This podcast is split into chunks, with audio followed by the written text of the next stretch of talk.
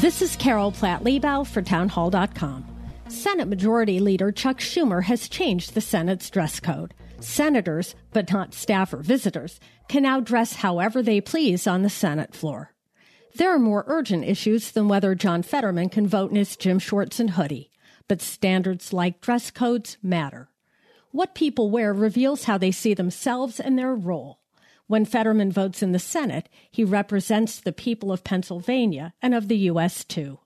Being a senator is about more than personal branding. Almost everyone agrees there are too few standards of any kind left in America's civic life. Our elected leaders should be trying to raise these standards, not lower them.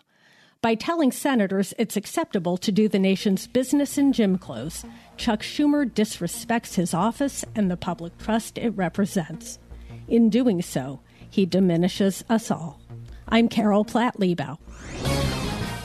The Pepperdine School of Public Policy, America's unique graduate program for leaders. Learn more at publicpolicy.pepperdine.edu.